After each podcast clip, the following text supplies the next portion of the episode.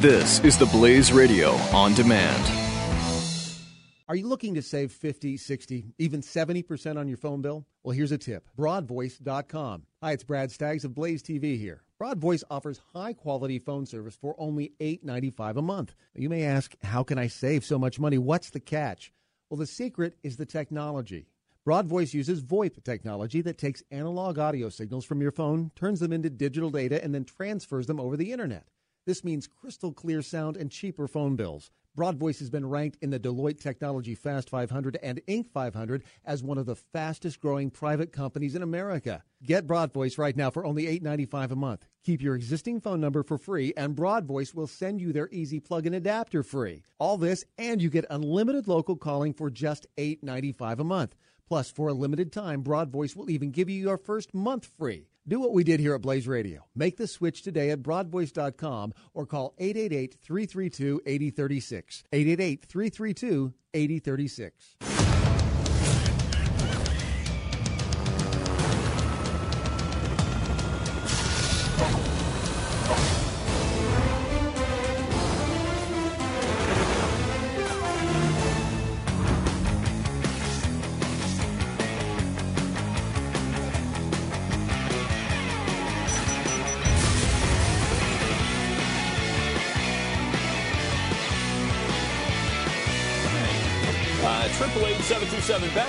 Pat and Stu. We just uh, came off of our Independence Day weekend, and uh, so I, I found this poll kind of interesting. Um, a smaller majority of Americans are extremely proud to be an American, according to a, a recent Gallup poll. It's uh, 54% are extremely proud. That's down from 70% in 2003. So, Barack Obama effect? I kind of think so. I, I, am I crazy to, to to attribute a lot of that to uh, what's going on now? Of course you are. Pat. Of course I In fact, what it proves is that you're a Racist? racist. Where did you get that information? On the Confederate flag? Let me ask you Uh, that. Did you read it between the stars and bars? Was Barack Obama president in 2003? Yeah, yes! How about that one for you? No. The answer to that Okay. was no! Higher in 2003, so of course he wasn't president. That yeah, would it's kind George of Bush's fault for the drop. Right. blow a whole People Okay. are theory. still, I don't know if you know this, but every negative consequence in the economy is, is George, George Bush's Bush. fault, as well as this. Well, they're recovering from the worst uh, the worst economy in, in since Genghis Khan. Yeah. Or Kubla. I'm not sure which. I think- One of the Khans. The Khan family, One the of the Wrath Khans. of Khan. Yeah, I think it was. Yeah, it might have been. It might have been the Wrath of Khan. It might have been. But, but here's the thing 27, okay, so it's 54% who are extremely proud, but 27% are consider themselves very proud to be an American. So that's still 81% of Americans that are very or extremely proud to be Americans. It's actually, even with the Obama effect, that's actually a pretty good percentage. I, I- don't know what the percentages are in other countries, but I'll bet I would wager that's among the highest in the world. Well, it's interesting because if you watch the media uh, of the way this, you know, You would think it's zero. I think it's zero, or maybe five percent of those hateful conservatives uh, wave their flag and everyone else hates it. Uh, I, you know, I, on the other hand, uh, I'm a proponent. I like it. I like it here. Me too. I like it here. I just, I, I don't like what we're doing with the place lately, and I think that's probably Yeah, what's it- uh, it what's hurts. reflected in your numbers. Yes, I. You know, it has tainted me a little bit. Uh, Glenn spoke about this last week. That it's, it's sort of, you know, it's tainted him a little bit. I, I mean, we have seen our rights. Uh, it- it is the, it's the principles and the values of America that make it so great, right? And when those are being eroded, then naturally you're not going to be quite as proud. I mean, if, if we brought slavery back, you wouldn't be proud of that. And since we're bringing oppression back, I'm not proud of that. And it does, it does hurt, I think, a little bit. And so I, I don't know. I, this Fourth of July, I'm not sure if it's because I'm older or, or I'm just getting beat down by this administration and the things that are going on in the world. It, it, it didn't feel as, you know, oh, God, it's the Fourth of July. I'm ready to celebrate our independence. Did you feel that way, or was it the same? I don't know that I ever, ever really reacted that way. Really? I, I never. I, you know, I, I, I'm proud. You know, I am proud of To be an American? Be an American, as, Where at as least to, you know you're free? to, to quote our good buddy Lee Greenwood, Who's still performing playing in Huntington, West Virginia right in now. West Virginia. Uh, it still is happening. Yeah, Um, it was 2003 as well, wasn't it? So it was. been 12 That years. was the peak. It's been Uh, 12 years. Maybe the rallies for America were the peak of, Uh-huh. the, of the country. Uh-huh. Um, it's certainly possible. Um, but like I, you know, I feel like I don't. I don't want to get in as much into the, the the ceremony of it all. You know, like I, I, I like I, you know the country to me means something because of the idea of it, and uh, you know the the flag of it is you know the flags and the fireworks are awesome, but to me they scream summer more than they scream you know, uh, you know, big patriotic celebration. Obviously, it's a huge part of it, but like that just you know, you think of picnics and you think of you know, you know, gathering with family and watching fireworks. Uh, and I think I don't know. I don't know that that's changed for me. I'm And- still. I, it's still better than every other crap heap on this earth. Knowing you, I, I, I imagine it also means World Cup, World Cup soccer to you. That's what the Fourth of July screams to you, right? The Fourth of July weekend, of course.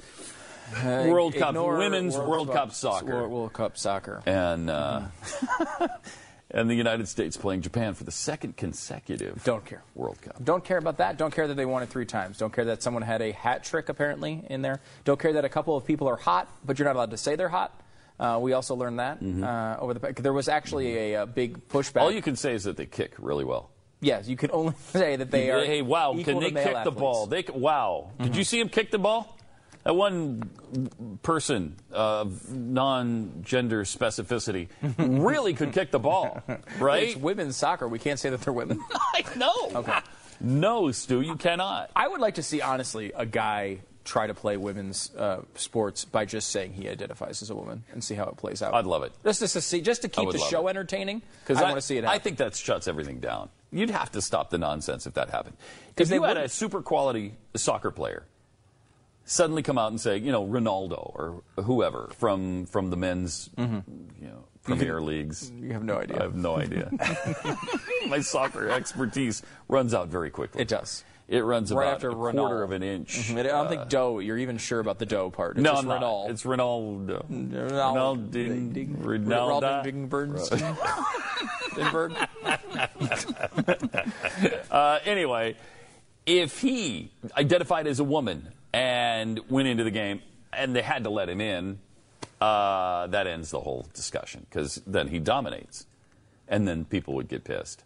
I probably would, although I don't know how they could be pissed. I don't either. I don't understand it. If you could identify as black or white, you can identify as woman or, or, or male. What's your problem? What's your problem? Just let them play. Yeah. Uh, it would be interesting when the entire sport was run over by men identifying themselves as women, and there was no women left in the sport. Which, by the way, if uh, they allowed it, would be the outcome. Uh, it would be interesting to see what uh, what happened at Mm-hmm. It- that point. It would.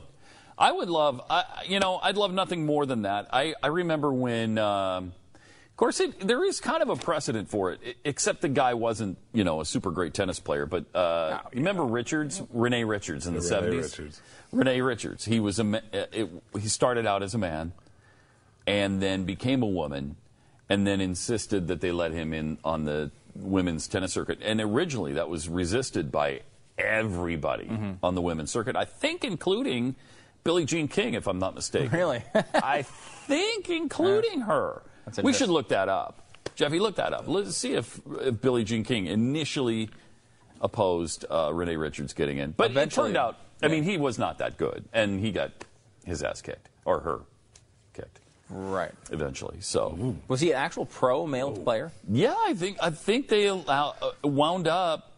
Didn't he wind up playing at least uh, like um, what do they call those uh, exhibitions? Uh, yeah, I, I don't know if he ever actually Billy, entered a that- Billie tournament. Jean was doing a lot of those too, the exhibitions throughout the years with. Uh, Yeah, Chrissy that, Evert? That was, Yeah. yeah. The, the, the, the Billie Jean King famous match that was always to me ridiculous. It was like Oh, it was here- a here's Bobby, a woman at the uh, top of her game Bobby against Riggs. a guy who who was sixty or whatever. he was a character. Yeah. you know, I mean, Yeah. it was it was and he was never a serious, really good star Yeah. on the men's circuit.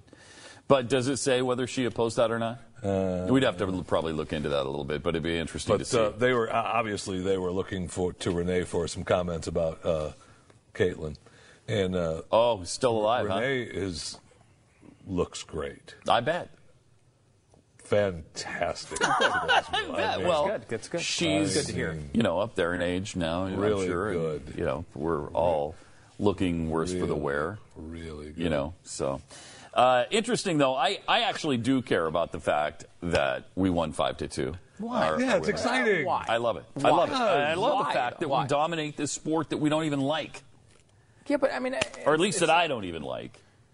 First of It's all, not we don't we don't dominate the sport. We don't dominate the sport that we don't even like. It's the third. It's a record third It's title. the women's version of it. Yes. It's like saying we dominate Yes. basketball because we win WNBA championships. That's not that's not what that means. well, we dominate the women's. uh, We do win the women's circuit, but of course the male circuit, where people have been focusing on the sport for a long time, we still get beat up pretty badly. But again, I don't care if we get beat up pretty badly. I don't care if we win or lose. I don't care because the sport sucks. It's a crap It heap does. of a sport. I don't like it. Uh, and I, you know, I that's why I like I don't really care about it. But honestly, if I had a choice, I'd rather just have them lose and just go away and, and, and do their thing because I, I'm sure they're great. I'm sure they're wonderful people, and I'm I'm personally glad. Like, look at the smiling faces that are, by the way, not pretty in any way. Uh, in fact, I don't even notice that any of them are attractive. Uh, but if uh, but the fact that they're smiling, They're all neutral faces. Right. In fact, that they're smiling makes me happy for them personally. But as far as the country goes, bringing the country down, uh, uh, you win a soccer uh, title like this, more people get interested in soccer, which makes the quality of our sports programming drop. And that is not what I want. No. It's not what I want out of life. I don't want more soccer highlights. I don't want any of that. And like the fact that, you know, the one thing that might make people interested in women's soccer um, is, uh, you know, people were pointing out, well, uh, this particular player who had apparently posed for modeling shoots because she was so pretty. Uh, and they highlighted that. FIFA apparently posted something on their website. They're like, uh, she has a, a beautiful game and a face to match, or something like that. Like, sexism! How dare they? Oh, I guess she irons well too, doesn't she? It's like, I'm sorry. People have never noticed that Tom Brady is good looking before? Is that something our society has never noticed? Really? How many times do you talk about uh, women? How many times have women made the comment, well, like, oh, I don't like fo- football, but I like those uniforms? I mean, it is a standard part. Athletes are in good shape. A lot of them are attractive. That's okay to notice. If we're in a society that can't notice that athletes are attractive, then we're just in denial. ESPN does the body issue every year, which I believe uh, your guy uh, Bryce Harper is on uh, the cover of. Uh, I thought Oh, you is might he really? want to check out his body. He looks very sexy. But apparently, that's something that people notice because they're humans. Yeah. And humans notice when other people are attractive. Uh, uh, that is something that we do. It's okay. It doesn't demean their athletic performance. In fact, usually when someone's attractive, it means they're in good shape, which Mm-hmm. enhances their athletic performance. Uh, you know, we are just in a society of denial. These basic human things that everybody does, everybody notices, we're supposed to not notice because of political correctness. Speaking of Bryce the Buddy Harper, since you brought him up, Mm. fastest uh, to 25 home runs at this at the midway point of the season, uh, fifth fastest in history of anybody 22 and younger. It's a, it's a lot of qualifiers, it's a little, but it's little pretty bit good. of a qualifier. However, the four ahead of him are A Rod and three Hall of Famers. So he's in really good company to get to 25 home runs at the midway point. Yeah. And he's 22. And and and to you were you know kind of criticizing my take on the soccer thing on the radio, on the radio because Mm-hmm. uh, you know well it's not really catching on. Let me give you this stat: between 8:45 and 9 p.m. Eastern, 31 percent of U.S. homes in major markets with a TV were watching women's soccer on Fox. 31 percent of all TVs. That's not true. That's just not true. It's, not- it's I won't believe it. I won't believe it. Who said? N- Nielsen. How do they know? They have monitoring devices on the television. Oh, televisions. okay. All of a sudden. Oh, they- Nielsen is NSA all of a sudden? I, I don't have. They don't know what was on my television because there's no monitoring They thing on my a- television. a rating service. I'm pretty sure you're familiar with it being in radio for decades. Uh, so. I don't believe it. I don't believe it. Uh, United States, though, is 25 uh, in their history against Japan. They're 25 and one with six ties. They've dominated this Think about it, team. Stu. Think about it, Stu. So 25 1 and 6 against Japan. I wish they were one All 25 time. and six. No, you don't. No, you don't. I do. Because you're well, you're a communist. Then. Thank you. Okay. No, I'm not. Yes, you are. Yes. Japan is not a communist country. It doesn't matter. Japan doesn't have to to. do You're with the Japan. communist It has not to- liking you're the United rooting for the States. United States of yes, America, right, commie. Right? Well, I got news for you. Look at our Right? leadership lately. You're telling me that we're not the communist country in this scenario? Probably closer than Japan. Mm-hmm. Eh, you got a good point that's there. kind of a- never mind. All right, triple eight seven two seven Beck. There is more Pat and Stu. That's inevitable here. You know, it's going to happen. What are you going to do? Hopefully, you're going to watch. You know? What else you got? They won five to two. That's a great game. They were dominating all the whole time. It wasn't Thank you. close. It- good. Good. Paid non-attorney spokesperson. Adam Pulaski of the Pulaski Law Firm with principal office in Houston, Texas is the attorney responsible for the content of this ad. This ad is not legal advice, and the choice of a lawyer should not be based solely upon advertisement. Services may not be available in all states. Attention Xarelto users. If you or a loved one took Xarelto and suffered a serious bleeding event, you may be entitled to financial compensation. Xarelto is a popular prescription blood thinner used to prevent blood clots and protect patients from strokes. These serious bleeding events have led to numerous cases of hospitalization and even death. Phone lines are open 24-7. Call 800-630-6720. That's 800-630-6720.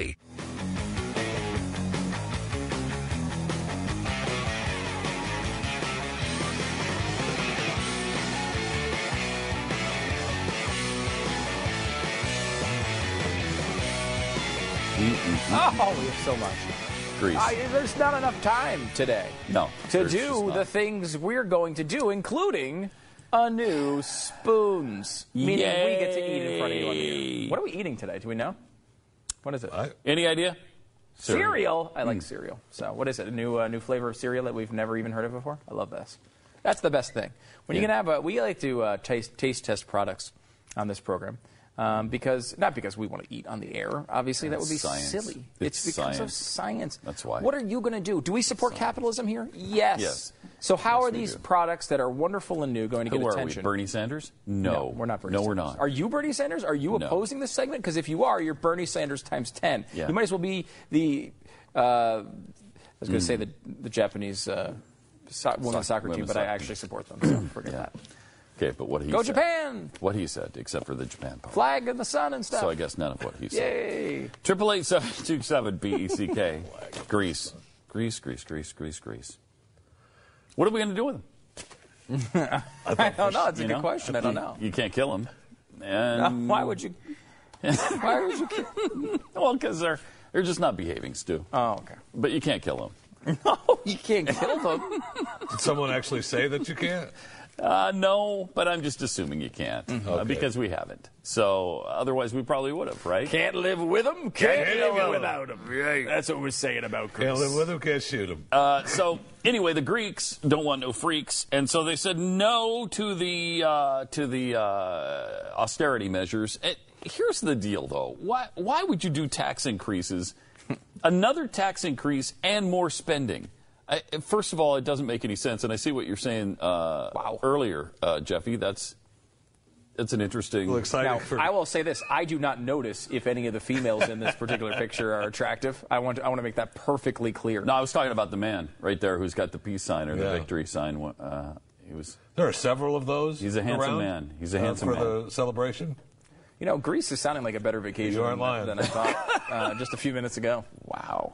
Um, so, what were we talking about? I don't know. I don't know. Back in just a second. uh, no, uh, so Uh, these stupid girls who are out there screaming are going to be wailing and gnashing their teeth when the economy collapses. yeah, I don't know. I don't know what. Honestly, if I were in their situation, I would not support a country that would put themselves in this situation. Obviously, because the policies that I would advocate for over a long period of time would not put them uh, in that situation. The, but the, this country has put itself in this position by horrible policies over a very long period of time, including a lot of corruption and a lot of uh, you know misleading the people into thinking they had more money than they did. A lot of people running for office giving giant promises of free programs that they couldn't pay for. And guess what? It's the same path that every other country on earth is taking. They're just farther down it. So uh, you know it's it's a little disturbing that really this could be any of us. Uh, as far as developed countries go at this point. What what bugs me the most is their attitude. It, it's the attitude like, okay, yes, we borrowed two hundred and forty three billion dollars or whatever it was, and and now you expect us to pay some of that back? Well, not not some of that back. Be clear. Only the interest. Only on- the interest, on- right? Yeah. Only a piece of the interest, which is on the loan. 1.7 billion dollars. Now, for any developed country, okay, is it a lot of money? For you and me, yes, but for a developed Western nation, no, that's not a lot of money. You can't even pay that back. You guys don't deserve to be a country. I- you, you really don't. That's pathetic. And the attitude is ridiculous. I will say that she is winning me over. They should be a country. uh, she's now. Yes. She's now won me over. which one are you talking about? Uh, Are you talking about the guy in the You front that there? one. Oh yeah, that guy. Yeah, He's- that guy. I meant to say there. he. Yeah, you Uh, meant to say she- he. He's wonderful. Or he might be gender neutral, and you were just. Right. Oh, I'm sorry. I didn't mean to be gender specific there. Um, Yeah. I, I think I, I'm starting to think if I was in this country right now, you plop yourself in the middle of Greece right now, and you're coming up with a vote on this. Number one, I would want to be out of the euro.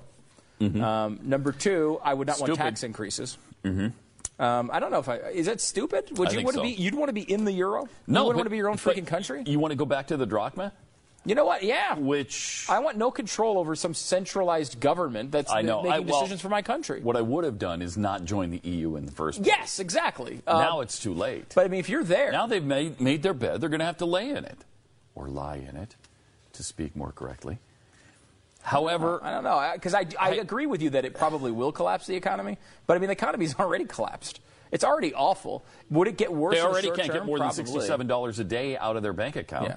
And it's going to be tough to do that because the lines are forming again Mm-hmm. at the ATMs. People are demanding their pensions again and being turned away. Uh, the banks are probably going to have to close again. So I, I don't know. I don't Yeah. know what you do at this point. It's a perplexing issue for Americans. I mean, Jeffy was really surprised because he heard that he could get sixty-seven dollars out of his account and was like, "Wow, there's sixty-seven dollars Let's in go. there. That sounds Nice. great." Uh, but no, Jeffy, they don't put money into your account to get it to sixty-seven dollars. Right. It's like if you have a hundred thousand, you can only take sixty-seven out. It's a Yeah, little but different. don't, don't they? Huh? They'll check. They'll check you- the balances. No, they're not. Spoons. Coming up, by the way, later on the program. Thank you, Jeffy, for that uh, nice reminder. Also, uh, Latin America celebrates uh, Greek austerity's no vote. Handful of countries across Latin America congratulated Greece on their referendum. These people are so stupid. Uh, uh, Argentine President Cristina Kirchner, whose country defaulted on a mountain of debt more than a decade ago, called the vote a victory. Greece, decisive victory for democracy and dignity. It doesn't. What the hell does it have to do for? Okay, because I guess it was a democratic vote. Uh, you shouldn't be able to vote on whether or not you're going to pay your bills. That's a, it's a fair thing. Although they, this is, I mean, to be fair, right? This is a a, a, a vote on whether you're going to have new austerity measures Yes. that were not agreed upon in the initial decision or the initial agreement. Now, the reason you need the new ones is because you're not living up to your original agreement. Correct. Um, but they're saying, you know, new austerity measures. Well, you know, people keep, uh, you know, showing, well, austerity is is bad. I mean, it's it's just cutting all these programs. Actually, it's also tax increases. And what they've shown in study after study is the part of austerity that works for a country is cutting back on the programs. The part that doesn't work are the tax increases. Um, Right. It actually hurts the country. So this, you're getting a combination of both, which seems like to them, I'm sure, the worst of all worlds. They're probably saying, "Screw you, default. We'll pull out of this thing, and you know we'll build our country on our own from scratch." And I can understand the uh, the temptation there. I mean, I, I think it's a better, you know, the euro is a bad thing to me. Um, I would not want to be part of it if I were Greece, but you got to do it in a way that's sensible, not just ah, we're not going to pay our bills. We'll see you later. You don't want to be evicted from your apartment. You want to move to a better apartment. Yes. And they're essentially Yes. potentially being evicted. My, my only reason to believe that they, this will not happen is that when you create something like the Eurozone, you create it to gain power and control. You don't create it to, oh, well, our economy will work 10% better and we'll be able to. Cr-. Bull crap. That's what you tell people. You do this because you want control. You want to be able to, when you have a. Uh, a, uh, a global warming policy that everyone has to get on board with, you want to have a way to implement it. And they have control over Greece now, and it's going to be surprising if they let them out and risk this entire thing uh, because it could be a domino effect where multiple countries collapse. Uh, you could have this whole euro thing fall apart, and that would be a big deal. People want that control. Also, the fact is, Europe could not compete uh, with the countries on their own against the United States. Mm-hmm. They saw the European Union as a way to compete against the United States of America. It just hasn't worked out that way. They still can't compete. So, you know, e- even your combined effort of joining together as a continent yeah. still Well, can't do it. It's like when Jeffy tried to say he identified as a female to play female soccer because he thought mm-hmm. he would dominate, And- and, and that has not that Yeah, did he not still occur. kicked his ass. That did not. He occur. couldn't even make a team. The good thing is though there was no sexism. No one was like, "Wow, look at that hot chick" to Jeffy. So that's the Right. sexism was eliminated as Jeffy was on screen. Which is fortunate, because that would have been offensive to us. You don't know that there could have been someone. No, there, there wasn't. What? There couldn't have been anyone. No one, No. no one looked. no one looked, Jeffy. I'm sorry. Sorry to break that to you. I'm so sorry, honey. Yeah, darn it. Darn, darn, darn, darn. By the way, can you be sexist uh, and say there's no such thing as gender identity? Like, can sexism exist if there's no such thing as gender identity? My um, answer kind of is no on that, right? Like, if you're telling me that I can't be specific about genders, which is mm-hmm. what they're saying, mm-hmm. then how can I be sexist? I don't know, Stu. All, there is no gender, so how can there be sexism? The world is too weird for me now. I don't know. Stu. I don't know. Don't know. Triple eight seven two seven Beck. More Pat and Stu coming up. What bathroom do you go into? Do you go in the one with the pants or the one with the dress? I, I just walk. I walk into the wall in between them with solidarity for Caitlyn Jenner. That's mm-hmm. beautiful. Thank you. It does hurt, but it's, it's beautiful.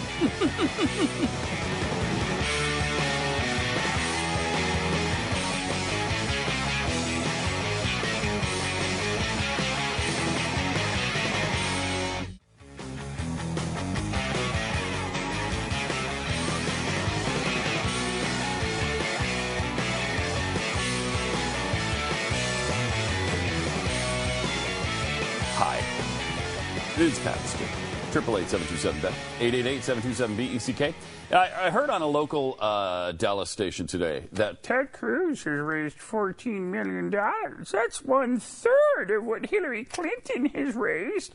She has raised three times as much as Ted Cruz. and they were saying it just like that. What a dumb point. That's stupid. Because even if you want to, you can't compare. She's in a field essentially of Yeah, one, right. maybe one and a half. So ridiculous. Where this is a field of 16.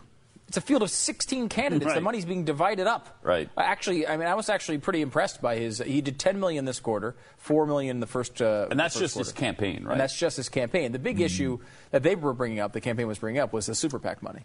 Which is a lot. Yeah, they're saying uh, 51 million dollars. Is that uh, in does that months. include the campaign money, or is that all by Yes, itself? it does include the okay, so campaign money. so Cruz so far, Cruz and, and his PACs have raised 51 million. I mean that It's a lot. that's a lot. Yeah, it- in a field of sixteen. Jeez, that's pretty darn good. Now Yeah. it's not going to be as much as Hillary Clinton. First of all, she's a much uh, wider known commodity. Mm-hmm. She, as you mentioned, has no serious competitor yet. No. Uh, so, I mean, come on. It, it's. I, I think that's quite an accomplishment. Although I noticed you've been ignoring the big story Which is, that Jim Webb is officially in the race for Democrats. I was trying to get. I was trying to get by with that. You- you were hoping trying to- people yeah, would know about it so they wouldn't was hoping- donate money. I was hoping you wouldn't notice.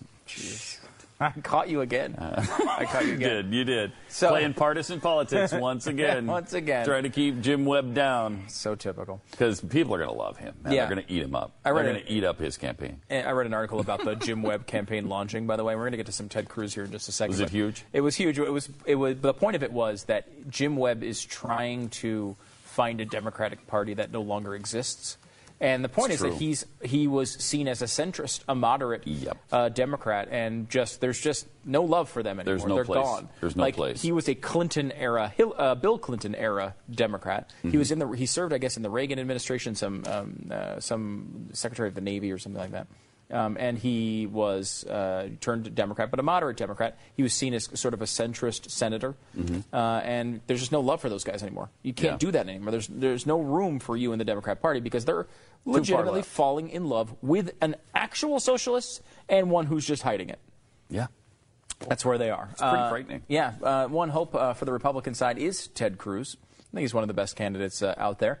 I'm not, you know, I haven't agreed with every position uh, lately, um, and I don't understand his defense of Donald Trump. I don't know if Glenn got into that uh, with him uh, in this interview. I think it had happened after this interview actually uh, occurred uh, late last week. But uh, we wanted to bring to you a, a big chunk of this because uh, Ted Cruz is one of the guys. I think our audience, he finishes first in our poll pretty much every month, um, and that may very well continue as we uh, will do the poll again this week. Uh, but here's Glenn with Ted Cruz.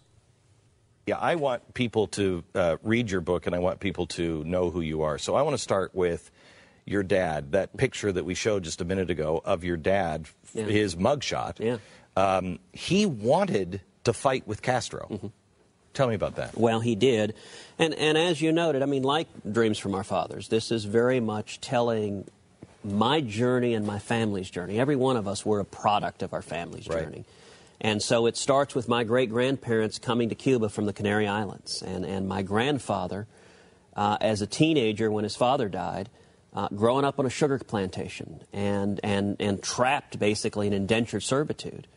When he's a teenager, a bus comes by offering people $5 and a sandwich to come to a political rally. My grandfather gets on that bus, takes the $5 and the sandwich, and never comes back. And he goes to Matanzas, a city, city on the beach, and goes to work at a fruit stand. Sleeps on the floor in the fruit stand because he has no money. In time, saves up enough money to buy the fruit stand, which in the years that come, he expands into a grocery store. And then it tells the story of my dad. In, in many ways, growing up in an idyllic youth in, in Cuba, going to baseball games with his dad, going fishing. You know, it's interesting, they didn't use a fishing rod, they'd use a monofilament, basically just fishing line wrapped around a stick. And so when you caught a fish, it would cut you. And a Cuban fish story, he and his dad would show off the cuts. The bigger a cut you had, the bigger the fish fish. was. But when he was a teenager, when he was 14, 15 years old, he became involved in the Cuban Revolution. And, and the revolution. Against his father's. Uh, You know, my grandfather knew about it. Uh, he wasn't terribly thrilled with it, but he didn't didn't actively oppose it because Batista, who was the dictator at the time, bad guy. was cruel. He was corrupt. He was basically in bed with the mob. You know, you think about uh, the Godfather movies with you know Michael Corleone Right, right, In, in bed with Batista. There's a lot of truth to that. Right. And the rev- revolution in Cuba it started with kids. It started in the student councils in high schools and colleges. And my dad spent several years fighting in the revolution. That picture you put up there is when he was 17. When he was 17, Batista's army captured him and, and threw him in an army garrison in a prison and, and tortured him. And every few hours, soldiers would come in with billy clubs and, and beat him. They broke his nose, and that picture, his nose is broken. They shattered his teeth. Uh, you know, my grandmother told me when, when she saw him when he got out of that, that prison that his, every stitch of clothes he was wearing was covered with mud and blood and grime. And when he was in that, that hole of a prison, he didn't know if he would live or die. And, and he told me, he remembered thinking, he, he said, You know, I don't have any kids. No family depends on me. It doesn't matter if I live or die. right. And, and yet, thank God, God had a different plan for him. So he he fights. What changes? Well, once they caught him and knew who he was, they let him go, but they had uh, secret police tailing him. The reason they let him out of prison is they figured he would lead, lead them, them. to others in the underground. So Castro had gone to the mountains at that point. And my dad wanted to go to the mountains and join Castro, but there was no way to get to him, particularly with the secret police following him. And, and so my grandfather said, Look, you, you got to get out of the country. They know who you are, they're just going to kill you now. And so my dad applied to several universities. He applied to University of Miami, LSU, and University of Texas. And UT let him in. So it was 1957. I talk about in the book how he got on a ferry boat coming across to the Florida Keys, and you know he was embracing his mom and dad. He was embracing his sister, my tia Sonia. And he was scared. He was leaving his home. He didn't know if he'd ever see his family again. But he was filled with the hopes and dreams of coming to the new world. And, and that, So he wasn't a socialist. He just wanted the dictator to stop. right, right. And as my dad describes it, the revolution were a bunch of 14 year old kids, who didn't yeah. know any better. They Right. didn't know that Castro was a communist. Useful idiots. Yeah. Yeah. And, and when Castro took over, my aunt, my tia Sonia, who I, uh, my nickname for her is my tia Loca, which is Spanish for crazy aunt, uh, she was still there. And, and she fought in the counter revolution. She burned down sugarcane fields against Castro. She fled to the mountains. And she and her two best friends, they, they were thrown in prison. And they were tortured. And, and, and it. Um, My dad went back to Cuba after Castro had taken over. He was horrified by what he saw. And you know, one of the things that really struck me is you know, when my father came to Texas, he was 18, he couldn't speak English. His first job was washing dishes, making 50 cents an hour.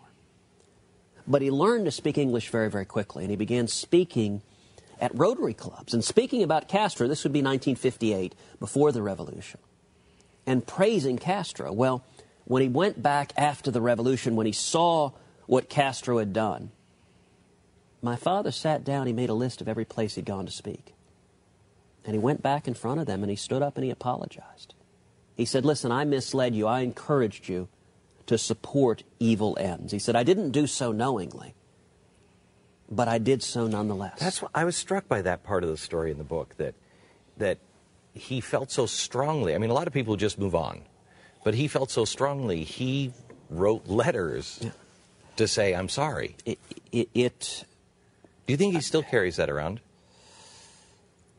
You know, I don't know. I think he feels he's made amends and he has spoken out, but he felt he had an obligation to go and look the people in the eye and, and to admit his mistake. And, and that was something, as a kid growing up, Uh, you know, I, I, was visiting with, with a reporter from a mainstream media publication this week who, who was asking basically, why do you feel obligated to follow through on your campaign commitments, even though in Washington you get slammed by Democrats, by Republicans, right, by the media? And I actually relayed this story and said, look, I heard this story over and over and over again at the dinner table from when I was three, four, five years old. That honoring your promises, standing up for what's right, even when there's a cost. Uh, you know, that has been, that was my father's journey. It was my mother's journey. You know, my mother, my poor mom, she gets a short shrift in, in this. I tell my dad's story all the time. My mom says, What, were you raised by wolves? Did you have a mother? but, but you know, my, my mom grew up in an Irish Italian household working class household in Wilmington, Delaware. Her mom was the second youngest of 17 kids. Jeez. Uh, you know, as I joke, they were Irish Catholic. They didn't know what else to do on a Saturday night. Oh, man. 17. Could grandma even move anymore? Well, you know, her uncle actually ran the numbers in Wilmington. He was a mobster. Uh, and, and her grandmother used to carry the numbers in soup pots. They'd take two soup pots and nest them She'd have soup in the inner one, and in between the pots, she'd have all the numbers, and she would carry them for the mob. But no one in the family had ever gone to college. And my mom stood up to, to her father. My grandfather uh, was an alcoholic, and, and, and he could be a mean drunk. He didn't think there was any need for his daughter to go to college. And my mom stood up to her dad and she ended up going to Rice and majoring in math and becoming a computer programmer at Shell in the 1950s.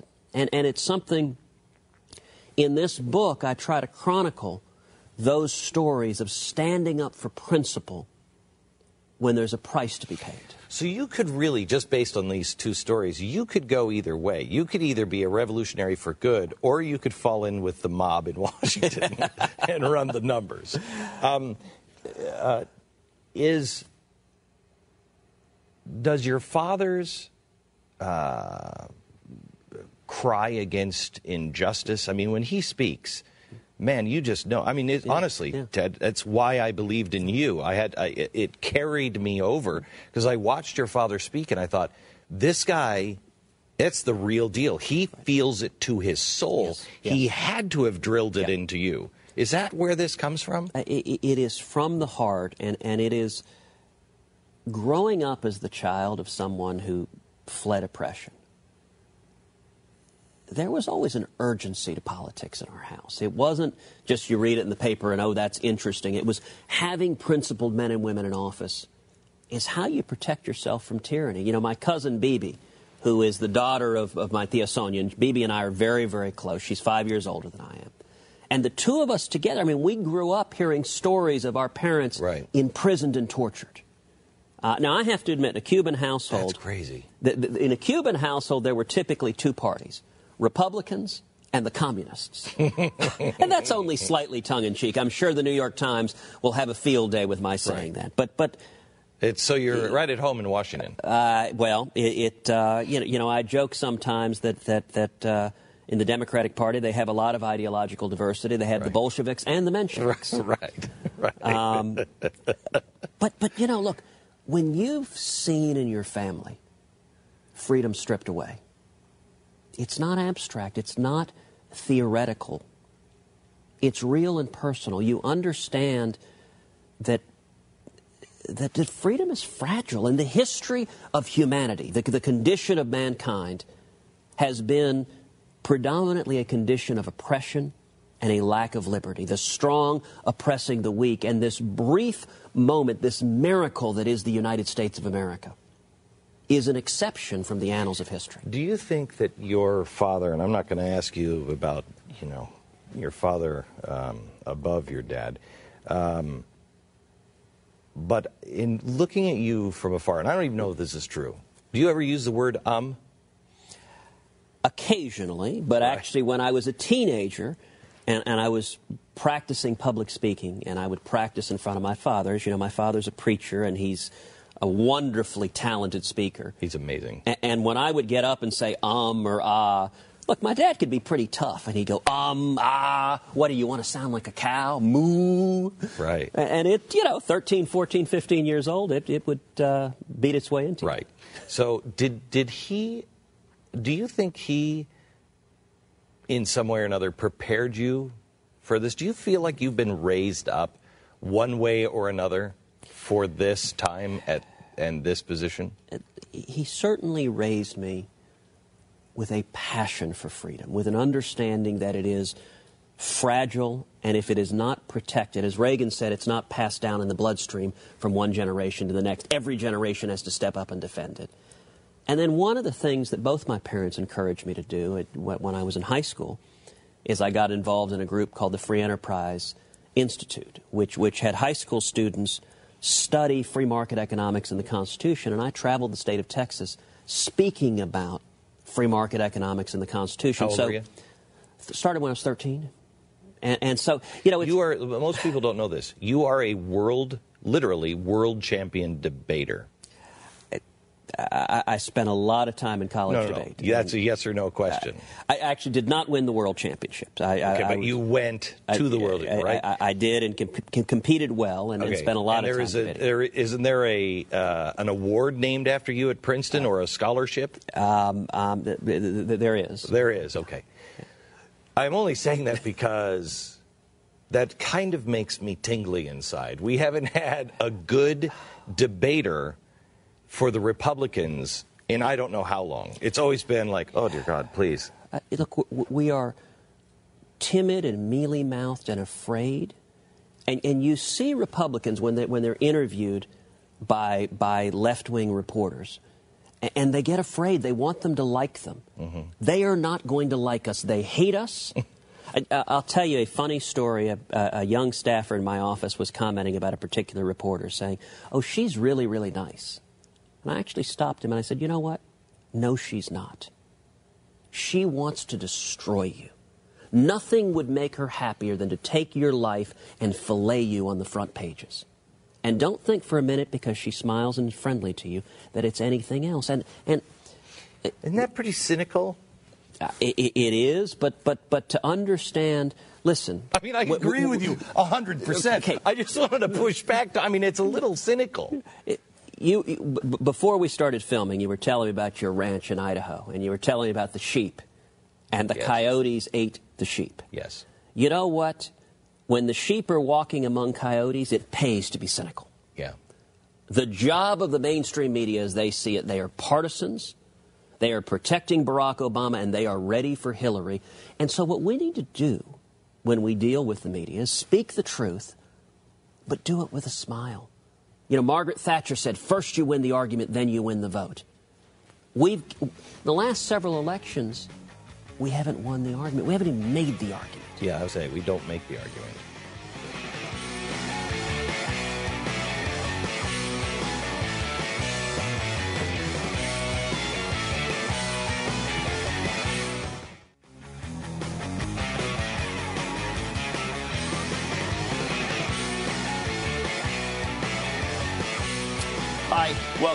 888 Beck. It's Pat and Stu. Uh, at the box office this 4th of July uh, holiday weekend. It, kind of a weird one, though, because the 4th of July fell on Saturday, so there was sort of no day off, you know, unless you had a really nice employer like we do. Well, I think most people observed it on Friday. I think, yeah, I guess. But it seemed like a lot of businesses were still operating on, on Friday. They're always, I mean, didn't it? The, the, yeah. businesses operate on the 4th of July. That's it's not Christmas. It's uh, Yeah. I was I, we were going, I wanted to go out and get ice cream, uh, which I do every day. And Mm-hmm. my wife was like, "Oh, I don't know if they're going to be open. Uh, you know, It's the day to be open. Fourth of July." I'm like, "They're not going to be uh, ice cream places. Not going to be open on the Fourth of July. That's un-American. That it's is. like uh, as un-American as female soccer.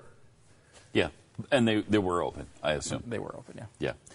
Uh, at- but at the box office on this uh, Fourth of July week, Jurassic World still number one. It's been number one, I think, for four weeks now.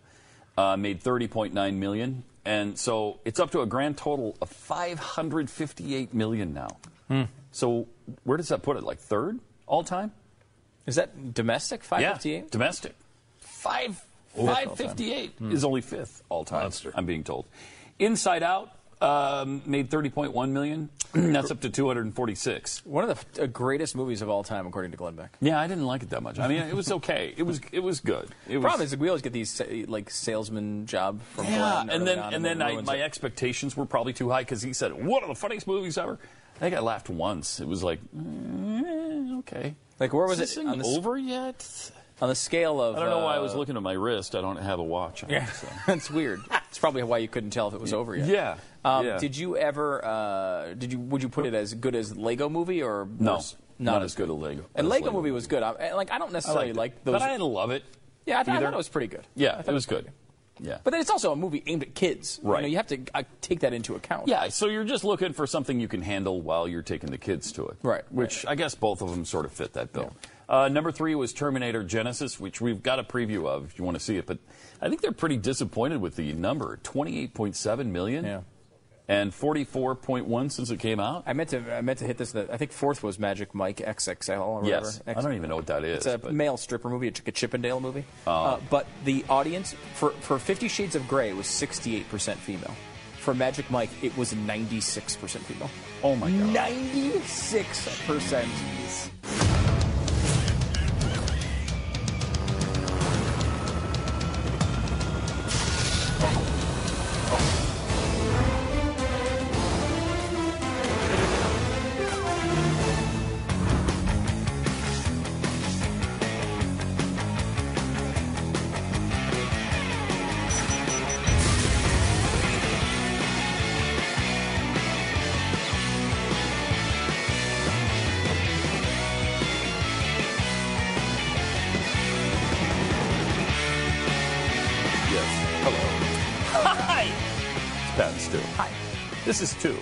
Um, and that's Pat.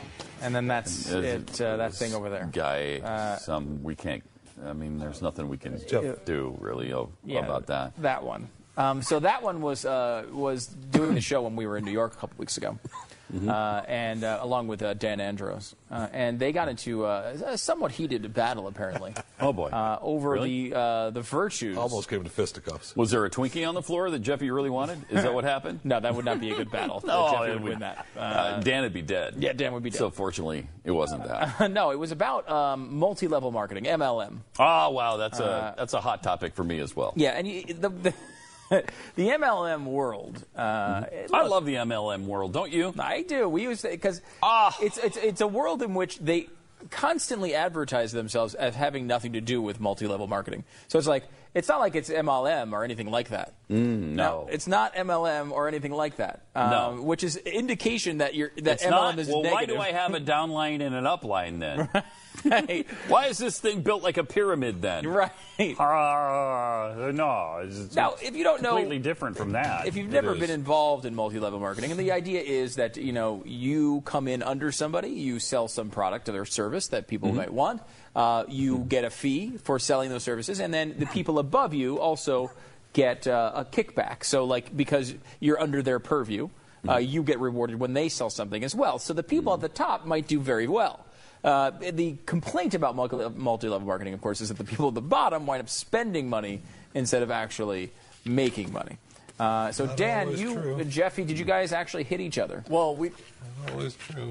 Did you come to blows? Jeffy has Jeffy. No, but Je- we didn't actually get to get to it on the air yet. So that's oh yeah, you probably had, why by the way, we didn't get to it. congratulations, Yeah. you had a child. That's yes, why. thank you, thank you very much. And uh, Yeah, congratulations. yeah, Pat, you said that this is not a hot topic for you, but I No, I I said know it a hot topic for me.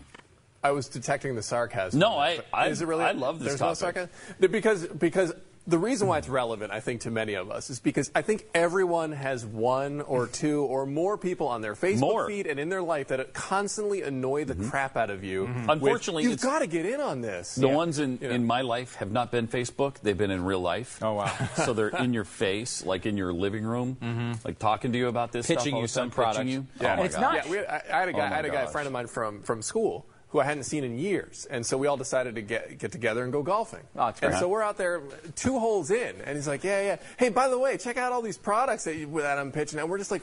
Really? You came out, we got together to go golfing and you're dumping products on me on the third hole? Like, what is this? This is ridiculous. Now, Jeffy, you don't have a problem with this, but What's that's he because supposed to do? You don't have relationships with people. um, you are. Well, it- it's very important if you're going to build a downline and create a successful business that you uh, that you actually though you build those relationships through business and Oh, not through out man. golfing just to goof off. Right. Time is money, Dan. Now, here's the problem with the building the business thing. Yes. Because Oh, this is how they Nobody ever always does pitch it. you. They always pitch it. And I, and I found this, uh, some guy, some PhD from, you know, with math. Yeah, PhD in math, you know, just that's it. That's all he's got. Economics. But uh, so he written, reviewed 350 multi level marketing companies Wow. to see how many people actually made money. Pretty because extensive, the, the yeah. general you know thought is what you said. You know, a few people at the top make it. Now Jeffy said, "Oh, oh, I'd lots of like people make money that. on it." Yeah, so let's just run down a few of these here, and, and you'll you'll sense the pattern very quick. uh, Amway, ninety nine point nine four percent of people lost money.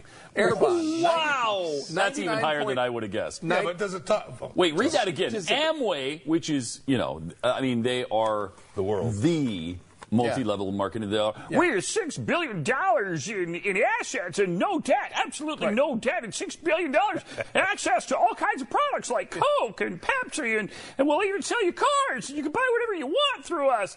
I mean, it didn't used to be that way. It used to be Their- Shampoo their products, products, yeah, that their are products. organically correct. You can use them as topping for ice cream. but they, they threw all that out and they do this other Also, thing. Also, cleaners, man. But Yeah. Amway, at 99.94% of the people lose money? Correct, because they can say that they're getting all those assets, and they do have all those assets. You want to know why? Because all of the suckers who are getting in there to sell it pay for it. Right. They're the ones that they're selling to. Like you're not finding this new market out here. You've got thousands of people who sign up for this, and they're all trying to compete That's against each other and sell the same thing. That's Now, awesome. Amway too. The, the owners are uh, pretty conservative, aren't they? Yeah, I- they are. I, I feel like I- they I- are. and they're great good people. Yeah. Look, They're- and- and Good here- people. I just don't like. Well, it's the idea multi-level. of y- y- y- it depends on your expectation going in. 'Cause Yes. I want you to get to the rest of these uh, numbers here in a second, but it, it's, it depends on your expectation going in. If you're if you're being sold something, and I don't think Amway necessarily does it this way, but it's like if you're selling like you're going to be a billionaire, Yes. by that's the wrong way to sell it. If it's something a little bit like where you know, hey, you're going to get some extra money on the side, you maybe get a discount on a few products that you like.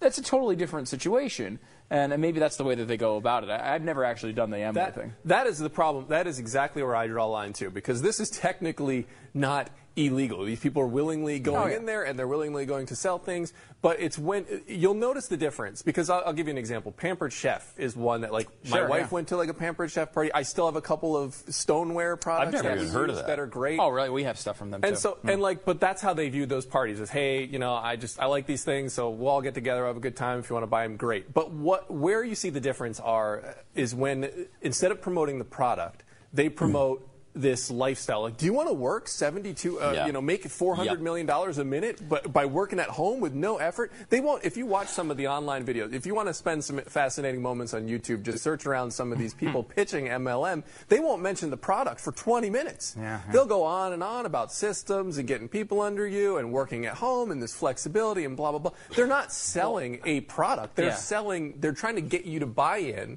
so that y- you spend the money on the product and you're hoping to get this great Now. I know, Jeffy, you which were doesn't exist. initially drawn to MLM because someone told you you could get people under you. uh, which is just something that sounded nice to you.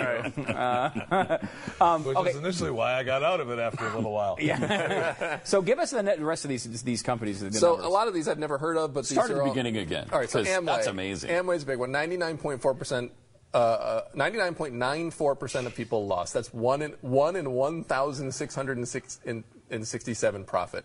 Uh, Arbonne International, uh, 99.4 percent of people lost. CyberWize, 99.4 percent of people lost. EcoQuest. 94, 99.5% are you seeing a pattern? FHTM, 99.2% loss. Free Life, 99.3%. Herbalife, a lot of these. 99.4%. Uh, and it goes on and on. And, I, you know, I've never heard of a lot of these, but 99.7%, 99.9%, 99.5%, 99.2, What's the best 99.7%.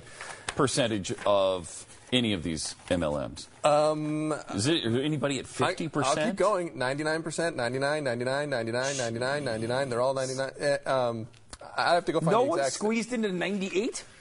No, he said. Here, hold on. Let's see. A lot of people not willing. Here, I'm going to read this guy's A summary lot of here. people It says, not willing to work hard in, in, and that's what the MLM people at the top would say to, to make you like when you're you're going to lose. So they say, look, if you just don't have the system down right, then then hey, well we you know look, and you that leaves an better luck next awful lot of people that still want to be successful. So here's what he back says to sum it up. He says, in every case, using the blah, blah, blah framework, the loss rate for all of these MLMs, all 350 MLMs that they looked at, ranged from 99.12% to 99.97%. Oh my gosh. With an average of 99.6% of participants losing money. Holy crap! One in 238 actually profited after subtraction, subtracting expenses, and about 996 out of 1,000 lost money.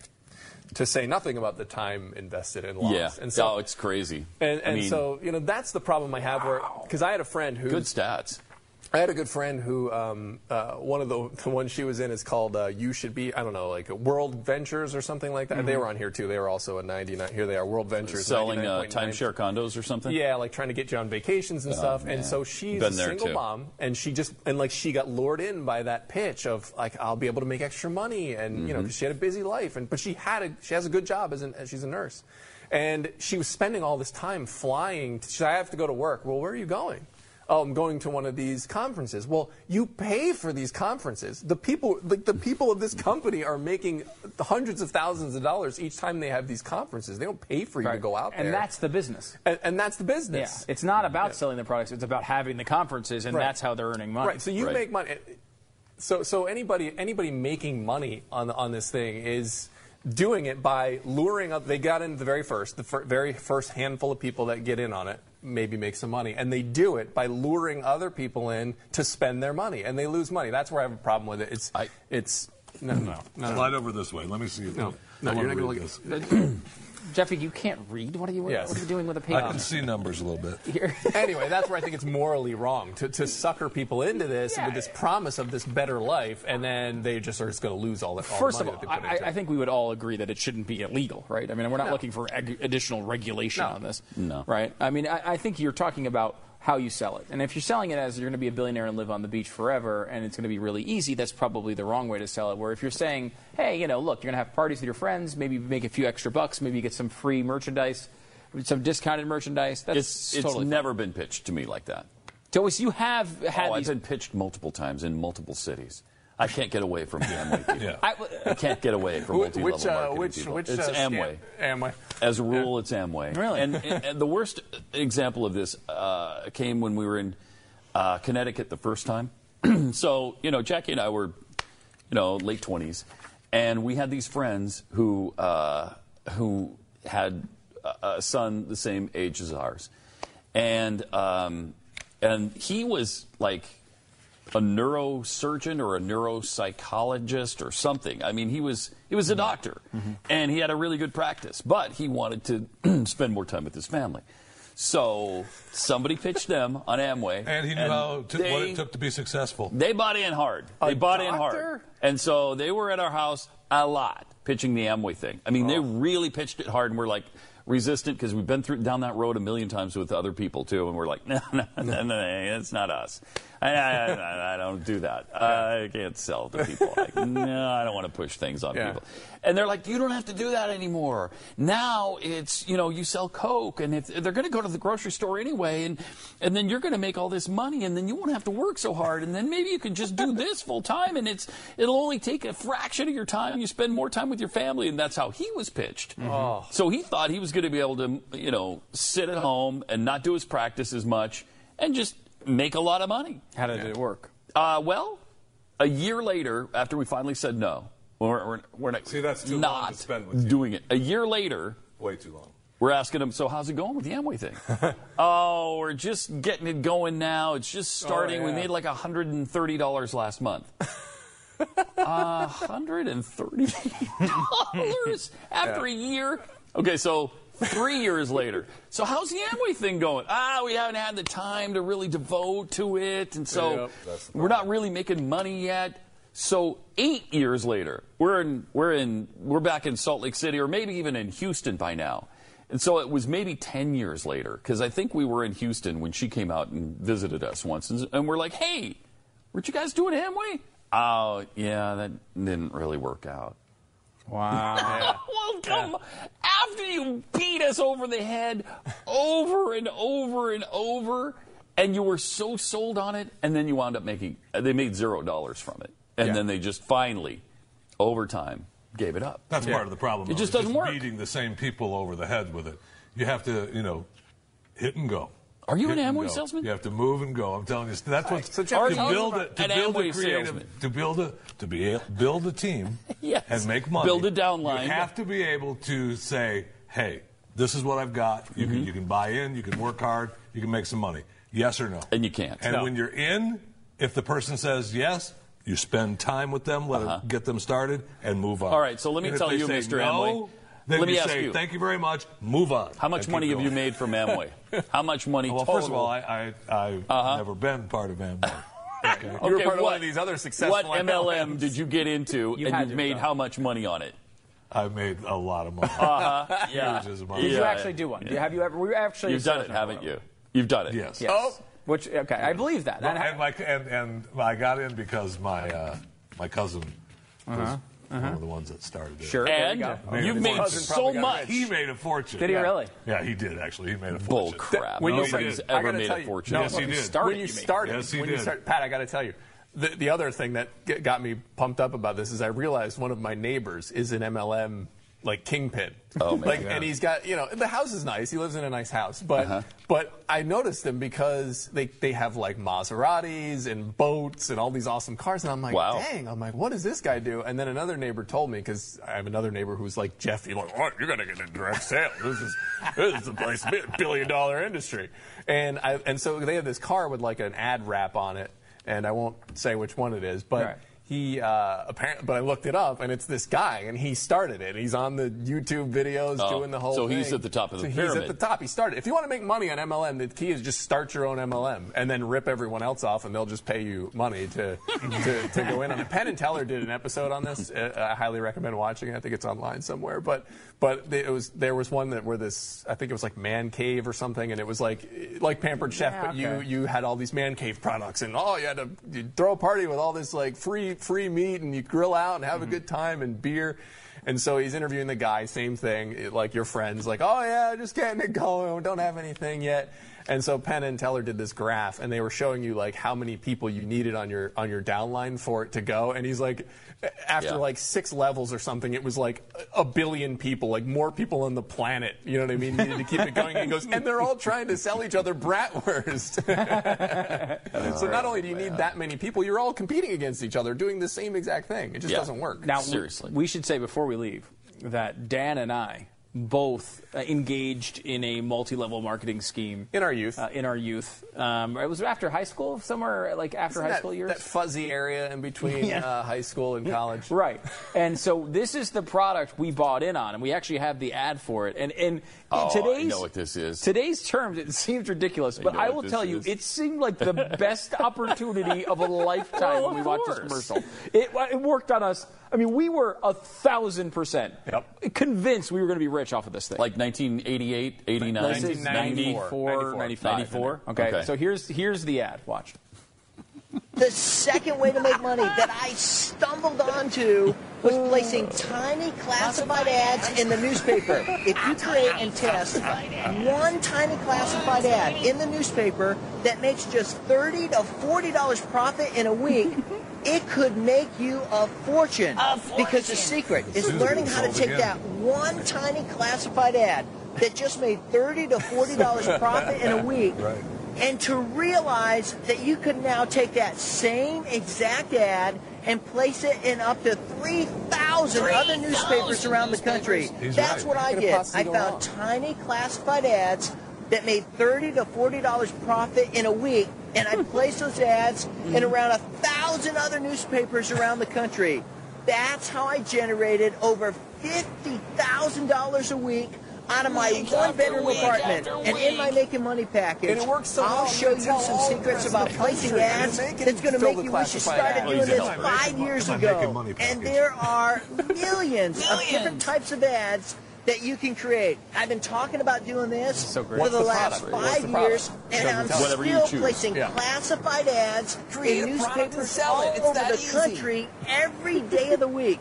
I've been doing this for the last five years, and I'm still making millions of dollars doing exactly what I'm talking about.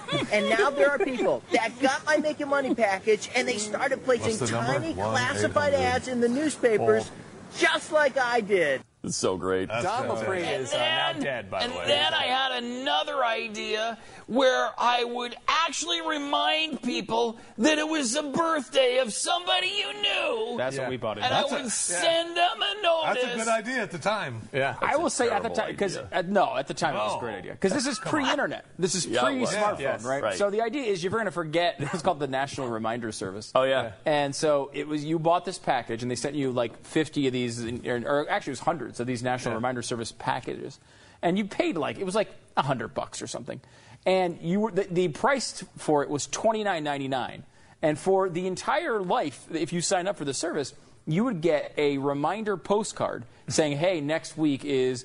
You know, whatever mm-hmm. Pat's birthday, mm-hmm. and at the time, with no internet, it seemed like a great idea. Plus, it bro- when they broke down the numbers, the bottom line was even if you gave them all away for free, likely you would probably make uh, more money if they just filled them out because you got kickbacks on the cards because the cards would come to their house and they would have advertisements for gift baskets Right. on there. Right. So if So they bought the ads- gift basket, You you, couldn't get a lose. kickback. You, You could couldn't lose. not lose, So- with the exception of the minor part that we did not. I, we sold one. Uh, and it was to my mom. Yes. and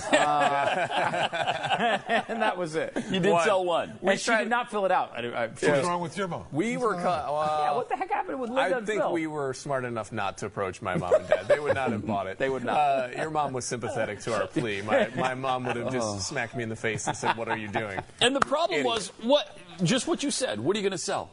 To place a tiny classified ad in newspapers all over the country. what are you going to sell, though? Right. Well, that what do you have to sell? This is why we like the National Reminder Service because it was an actual product. That it was wasn't. Yeah. coming up with Yeah. the ad. It was Right. just a product. The issue, though, of course, is uh, you know you realize when you watch these things is what their business is is you. Like you're watching their tiny classified ad, Mm-hmm. the equivalent of their tiny classified ad, which has nothing and no product, and you're buying the no product. Uh-huh. Like it, it's amazing that you don't see that until you like step back and like, wait a minute.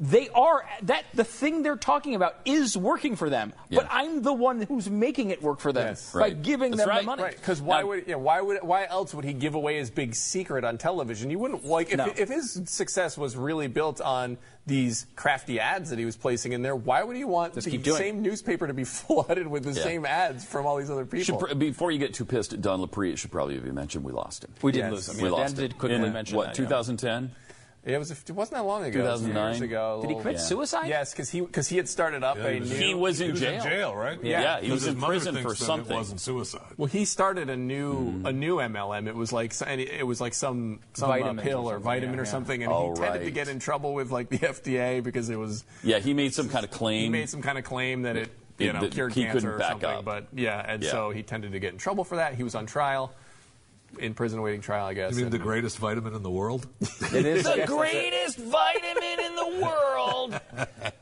month after month after month from my tiny one bedroom apartment.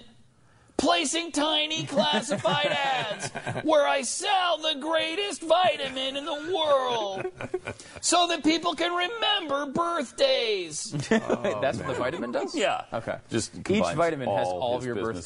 birthdays. Yeah, Uh, it's great. But and that is the thing. It's like you get down that road, and it's, it, it feels like you're just just one little break away from making a million dollars off of this product. And they And shame then, you. They no. shame you if you don't get it. Like Yeah. if you, like because Penn and Teller did a good job of this. They pushed back on a couple guys that were like, well, you know, what about the people who aren't making it? Blah blah blah. And you know, they're like, well, look, then they're just They're not you know, working they're not hard enough. applying the system correctly and all Mm-hmm. this stuff. And it's just, it's sad. Uh, Unreal. It's pathetic. Unreal. It's well, I mean, Jeffy supports it, so probably Yes. it's sad. It's it's like Jeffy's life, which Yeah. is sad. More patents too coming up. And like Don, I've been charged with 41 counts of conspiracy, mail fraud, wire fraud, promotional money laundering. From my tiny one bedroom apartment. Jeff, Jeffy stuffed in the tiny one bedroom apartment.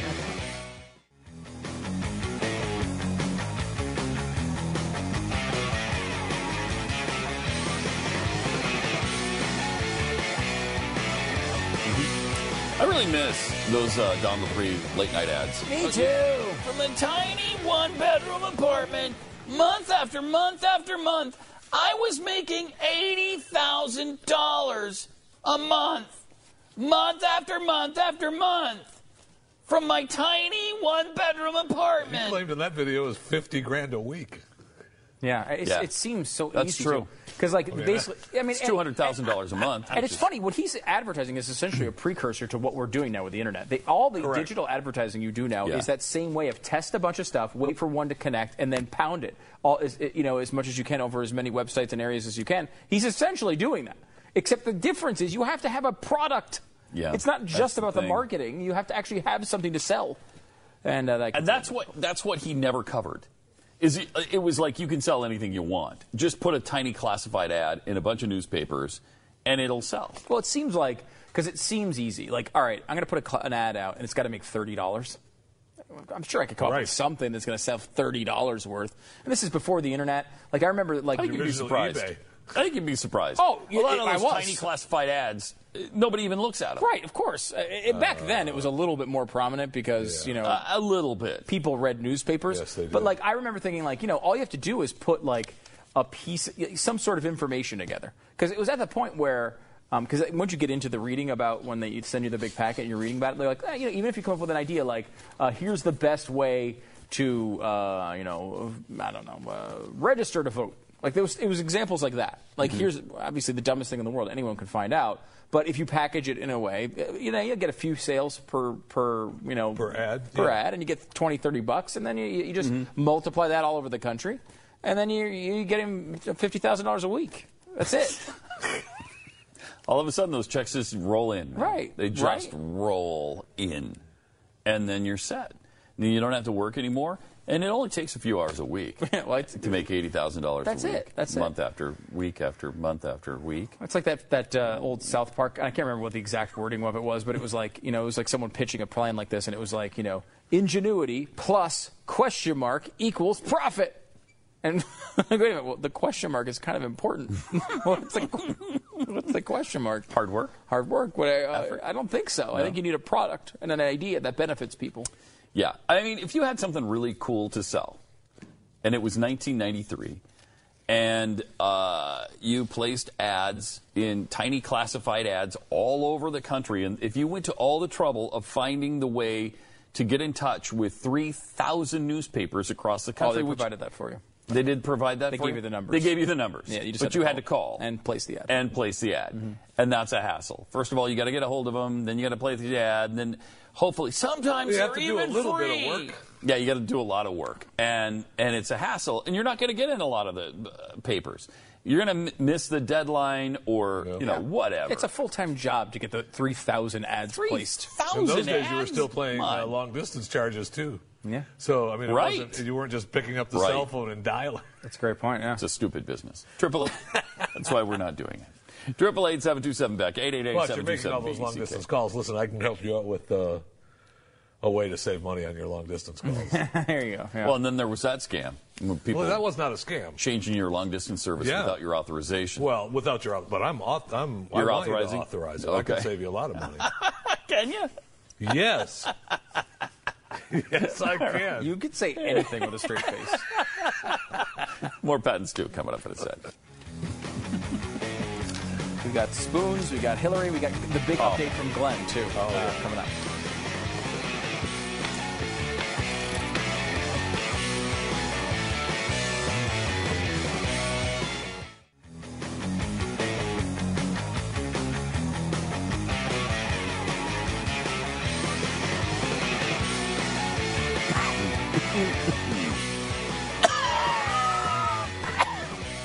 All right, triple eight seven two seven Beck. You're welcome, Blaze Radio. Oh, uh, yeah. I got the twenty four hour emphysema thing going. On. You on. do. Yeah. Um, by the way, we're going to have the, uh, the the big health update from Glenn coming up in just a couple of minutes, uh, so you want to see that. Um, First, let's go to uh, the campaign. Uh, what's going on with it? Hillary Clinton uh, corralling reporters, uh, not in the typical way she does, which is just by threatening them, uh, but this time she actually put them in a legitimate corral. Uh, she actually roped them in. Do we have the picture? Look at this. They are. Uh, they're not happy about this either. Look at they're roped off this segment, this section. I'm them down the road. trapped. I'm trapped. Help me. Help me. I mean, Can't they look, just duck under the ropes? It's not one of those things too where um, she could deny she knew something. Look at this picture. I mean, she, Yeah. the rope is Yep, literally she's right there. feet in front of her. Yeah. And I mean, that is that is pathetic. Look how pathetic this guy looks. I mean, I, I, look how pathetic he looks. He's being restrained by a rope. Isn't the thing with journalism you're supposed to go wherever you have to do to get the story? Like, I don't necessarily want to criticize the journalists on this because honestly, it's not their fault. But it's just so ridiculous. Mm-hmm. It How- is. Why are they putting up with this? Go after this woman. Go after this woman. Well, Do something. I mean, she is getting some unflattering treatment from them, and I think this is the reason she's being so nasty about In it. comparison to other Democrats, I don't Yeah. think she's not getting a Ted She's not Cruz getting what she deserves. No. That's for sure. Um, but uh, they are defending the corralling the press. Um, they tried to out, allow as much access as, as possible, but Oh, sure they did. my view is it can't get in the way of her being able to campaign, right? Jennifer Palmieri said during a roundtable discussion on Morning Joe. Hmm. Uh, Palmieri, while noticing she was not there, uh, said the other option would have been to put reporters in pre-designated locations throughout the parade route. That would not have been better. Our imperative in our campaign is just different than it is for other candidates. Uh, we pay the price for with the press when we don't do interviews or do smaller events. Um, well, I mean, you, you pay the price. She does pay a little bit of a price with the press, but that's because she keeps treating them like crap. Um, however, the other side of that is she still gets a wonderful treatment as compared to every Republican candidate. Every single one of them, even Jeb Bush and you know George Pataki, get better treatment than uh, than Hillary uh, gets, or gets worse treatment, excuse me, than Hillary Hillary gets. So it's not that big a deal, but apparently that is uh, part of it. I mean, give you an example of how good the treatment is from the media, uh, from Hillary. Here is a picture of Chris Matthews, who is m- in the middle of a parade march for Hillary. I mean, I, I don't know. This is a person who's supposed to be giving you the news, right? Supposed to be giving you legitimate uh, journalistic analysis. Actually marching for Hillary Clinton. Mm-hmm. How does NBC put up with that? How? I mean, you're supposed to be. I- guess he's not a news anchor. He is a he's an opinion guy. Is he? So maybe they maybe they give him some slack with that. I Olbermann was an opinion guy, and, and he made a donation. He got That's suspended. true. Uh, uh, who else? There's another guy who got suspended on NBC for making a donation. I can't remember which one it was. Um, I would think that this is uh, you can't do this. Now, the, the weird thing with Chris Matthews is his wife is running for Congress as a Democrat. His Oh, really? wife. So this could have been a you know a rally where he basically thought it was for her, and he's walking and it's neck, a Hillary sign, and someone snaps a picture. I don't know. Um, but the bottom line is, it's blatantly obvious what he's doing. He's obviously a supporter. You watch the show, you know he's a supporter. So I wouldn't necessarily suspend him. But if MSNBC applies their standards, uh, you know, consistently, he would get suspended for this. I would think. It could be that he's so old he didn't realize it wasn't his wife's uh, parade. Wait a minute, uh, this is Mrs. Matthews' parade. Have you seen my wife? Where's my wife? uh, he was quoted as saying that. Oh, really? He Where's was quoted my as saying. How did they spell that? I think with a lot of A's. Oh, on A's. Yeah, A's and U's. G's and H's. Something like that. It was nicely put. I'll, I'll, I'll say that. Yeah, I, I, he's eloquent. I mean, there's no way around it. No. Chris Matthews is an eloquent guy. we also had some big news uh, on the home front as far as this particular network goes. Uh, Glenn has uh, been having some issues off the air that we haven't really discussed. Uh, and uh, so there's some kind of a big developments that he Mm-hmm. revealed today. I want you to watch the video and get the words right from him. Hi. As you may or may not have noticed over the last couple of months, um, my uh, my voice has been uh, changing a bit, and because I have had uh, problems with um, my uh, nerves uh, and my vocal cords in the past, um, where my voice has stopped working, I have been a little concerned. But I have really, really great doctors, and um, this Friday I consulted with them, and uh, and um, they have advised me that I should um, take a few weeks off and rest my voice due to some severe strain that has um, happened. Um, I just want you to know that um, uh, I am. I know um, what I have to do, and I know uh, how much work uh, is left to do, and I know that um, this is just a, another irritant in the uh, long road of irritants. Um, uh, but it's not going to stop me, and it's uh, uh, only going to sharpen my focus. I intend on using the next few weeks on intensive study on figures of the past, figures of courage, figures of people who have really made a difference. Um, I also am thinking that this is going to be um, a great advantage for us um, as we get together for August 28th and 29th in Birmingham, Alabama, because of all of the things that I do. It is very hard for me to keep um, uh, ahead of the game. And this will give me a few week head start to be able to really focus on where we need to go next. Because I've been talking about a lot of things um, in the last really eight to nine years and have been warning about things like a caliphate and civil unrest and the collapse of Greece. Um, and we have now seen all of those things come to fruition. I have also warned about the coldness of our hearts and the fact that we look for the speck in other people's eyes over the beam in our own, and I am probably the most imperfect messenger of this. And I really truly believe that this is going to give me an opportunity to really do a lot of soul searching, to do a lot of um, reflection, and to, for the first time in about 15 years, really actually be able to listen more than I speak, which is a good thing for everybody. So I appreciate your tolerance and I appreciate all of the radio stations and, and the television stations and all of my partners in business uh, and for their understanding of uh, this sabbatical, if you will, and this time that doctors have told me that I need to take off. And I appreciate you for sticking with us. I know the staff has this weekend been working overtime on trying to find the things that we can do that will um, enrich us and and um, uh, keep us on track for where we're headed. And they're going to be doing some really exciting things, both on radio and television, that I think will help us because the time of looking and saying, what's happening with the news is over. Now we need to start to say, what's coming our way and what can we do about it? And that's where my focus is going to be. I'll continue to stay with you on Facebook and everything in written form. But as of today, uh, doctors have advised me to no longer speak for a while. And again, there's a lot of people in the world that are celebrating this, but it's only going to be for a few weeks. And I believe that it will humble me, it will make me a better man, and will perhaps teach me of the things uh, that are worthy to be said as I measure every word now that I can speak. I think this will be a very good thing. So, again, I thank you. I thank you for your prayers. I thank you for your concern. I thank you for your viewership, your listenership. So important, your membership in the Blaze. I thank you so much for that as you keep us going here in this uh, troubled time.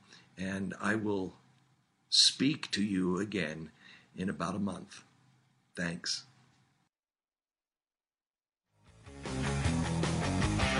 So there you go. Uh, that's uh, Glenn, his message from earlier today.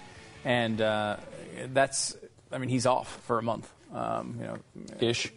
Ish. Yeah. Um, probably back. At We'll the know more probably August. after next week, Yeah, so. he's got a bunch of appointments lined up, so we'll see what happens. But if you they- spent the video thinking to yourself, Glenn, clear your throat. Do this. That's the problem. Yeah, that's Yeah, the that's problem. the He can't clear his throat. can't, Um, but uh, he's going to be back in about a month. Uh, the long-term prognosis is apparently pretty good. Yeah, it's really Uh, good. So you should be fine. and this happens. Totally fine. You know, it happens to performers. Uh, it happens Yeah. to people who are singers uh, a lot. Rod Stewart, of course, had Uh, nodules. Yeah, there's another guy, uh, Sam Smith. Is that his name?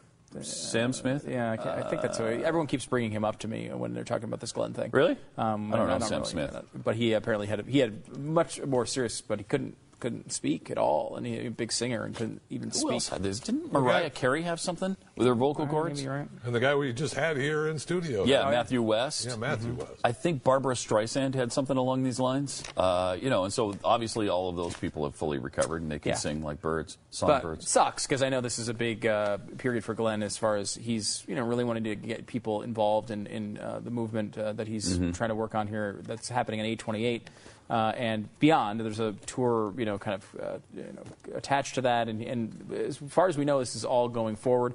Uh, the 828 thing, I mean, is definitely happening. Oh, So, yes. Yeah. As Glenn Yeah. said, he's like, I, you Everything's know, on. Um, that's not going to stop him. It's on like Donkey the Kong. mo- The, message isn't going to stop because Glenn uh, has to rest his uh, vocal cords. He may not sing again.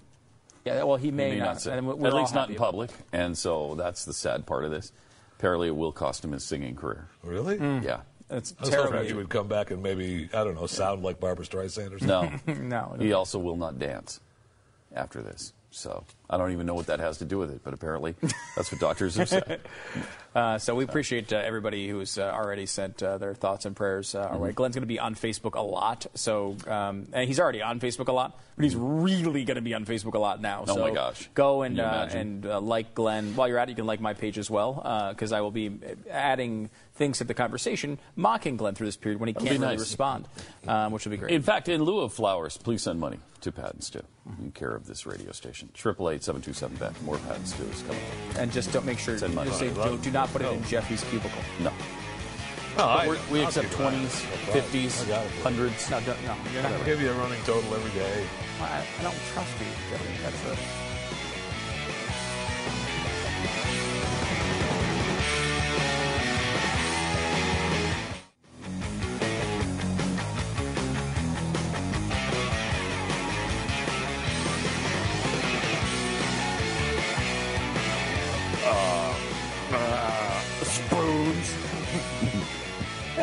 Spoons. It's a fabulous uh, section of this program in which we try new and tasty delights of capitalism. Uh, this today uh, is our, our product. It's called Ice Cream Pebbles. Now, you know Fruity Pebbles. You know, why are you eating them already, Joe? Looks a lot like uh, Fruity I'm Pebbles. eating them already. Although it's ice cream What- pebbles. What are they?